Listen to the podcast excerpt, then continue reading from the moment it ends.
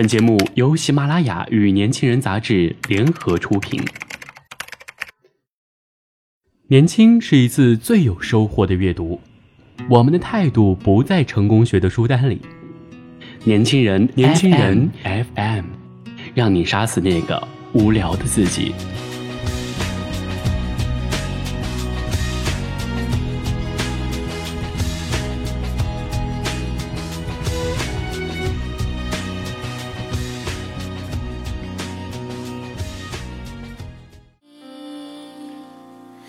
少次送我独自离开，红红着眼睛，转过身，头发听众朋友们，大家好，欢迎收听本期的年轻人 FM 阅读栏目，我是主播安翔。下面小小的我，用心大声的唱你最今天我们要分享的这篇文章是来自酒窝郭春的。我永远都是父亲的宝贝。相信最美好的，一起在下一刻。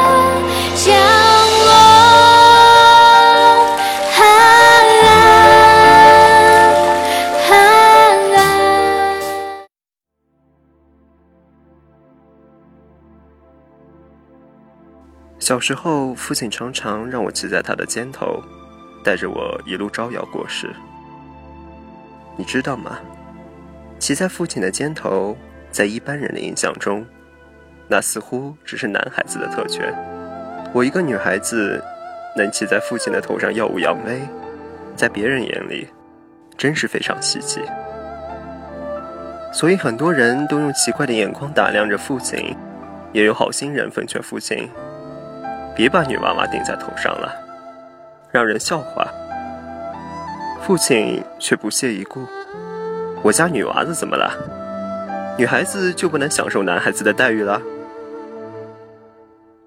在老家，以前有这样的一种恶习：家里来了客人，女眷是不能上桌吃饭的，要等到客人吃饱喝足，离桌之后，女眷才能上桌吃客人剩下的残汤剩饭。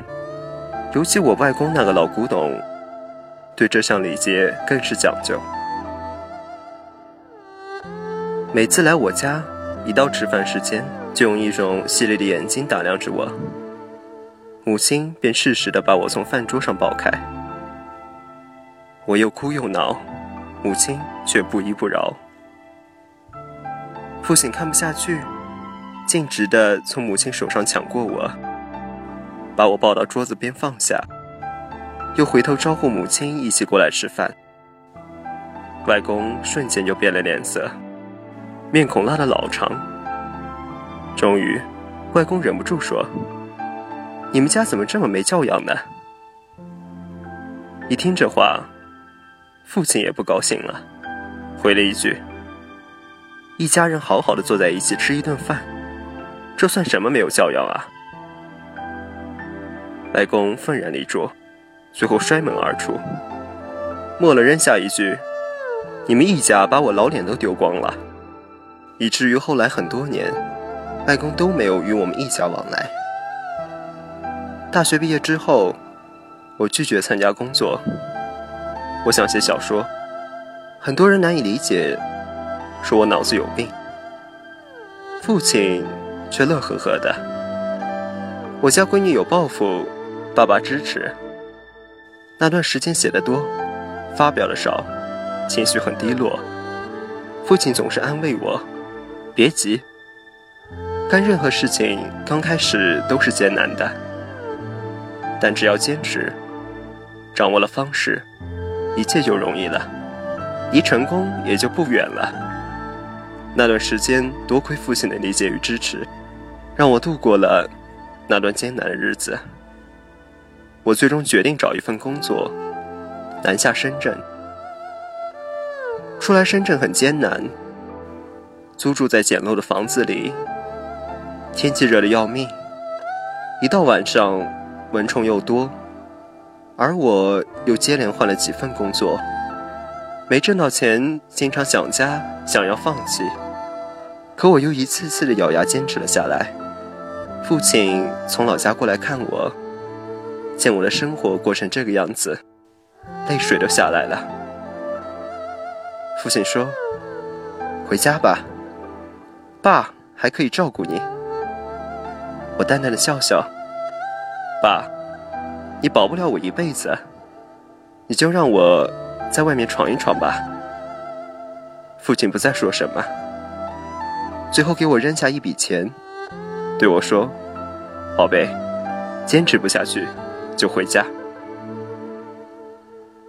我与丈夫刚结婚时，丈夫的公司正在创业阶段，资金紧缺，我们不能为家中的父母买高档的礼物，父亲反而把自己的所有的存款都拿出来了，投入到丈夫的公司中。结婚那天，父亲把我交了丈夫的手上，需要离开家了，我的泪水也下来了。父亲却笑呵呵的：“宝贝，笑一个。爸不希望看到你流泪的样子，爸永远希望你快乐幸福。”我与丈夫结婚的第二年，丈夫的公司开始盈利赚钱，而父亲。却因为癌症而永远的离开了我们。又到父亲节了，我又想起了父亲的话：“你是我的宝贝，你永远都要快乐幸福。”我永远都是父亲的宝贝，我答应父亲，我永远都要快乐，永远幸福。